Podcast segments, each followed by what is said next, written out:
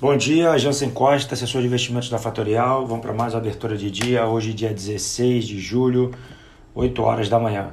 Bom, dados da China vieram com duas versões, uma de um P I B acima do esperado e em vendas no varejo abaixo do esperado. Uma recuperação em V, já é clara, e o que os analistas têm e temem é que a retomada depois dessa recuperação em V seja mais lenta do que o esperado. Isso derruba as bolsas na China e traz uh, pessimismo para o Ocidente, tá?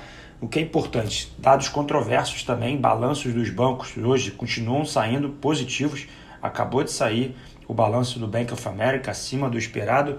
Isso gera um otimismo na outra ponta. Então temos dados ruins na China e temos dados positivos dos balanços dos bancos aqui nos Estados Unidos. O mundo todo fica apreensivo ainda com essas questões das vacinas, né? Ontem teve um anúncio da Moderna, tem a outra vacina que está sendo testada, que é da Universidade de Oxford. Então os processos continuam avançando, porém dados do Covid na, nos Estados Unidos, na, especificamente na Califórnia, vêm ainda ruins, né? Um aumento de casos e problemas com o aumento de infectados e internações. Isso a gente precisa ficar de olho e isso é um dado relevante para o dia de hoje.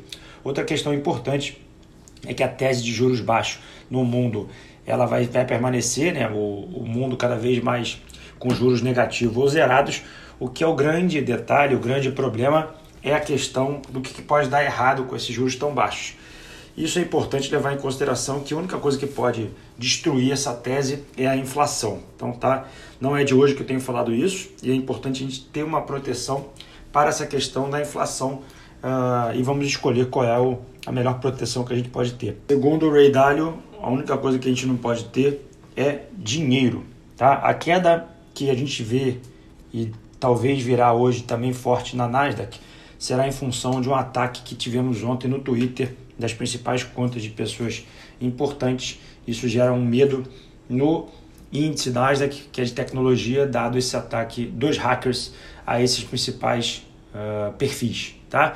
Uma outra coisa que é importante, o mercado começou a fazer um movimento que eu comentei no domingo aqui no meu Instagram, uma rotação uh, de dinheiro saindo do setor de tecnologia para outros setores. Chamei a atenção do setor de bancos, porque a relação entre bancos e o setor de tecnologia era uma das mais Uh, não era o all-time high da diferença, ou seja, a maior diferença entre setor de tecnologia contra bancos.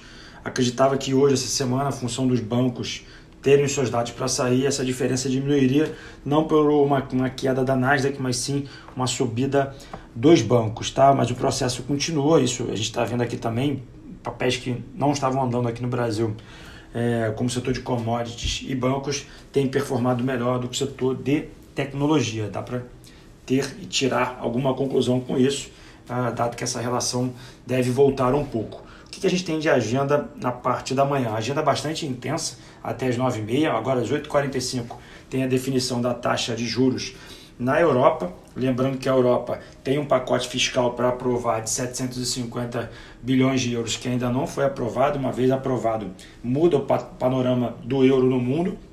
Às nove e meia a gente tem vendas de varejo nos Estados Unidos e às nove e meia também a gente tem o pedido de seguro-desemprego nos Estados Unidos, tá? Fora isso, agenda vazia para o final do dia. Como é que o mercado americano está agora?